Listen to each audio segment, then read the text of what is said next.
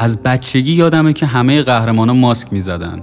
اسپایدرمن، بتمن و تقریبا همشون پس تو ذهن هممون این قضیه هست که کسایی که ماسک می‌زنن قهرمانن. حالا بیاین مفهوم ماسک رو یه خورده عوضش کنیم.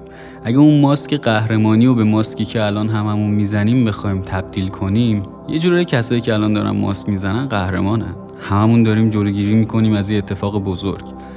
پس هموطن ماسک بزن.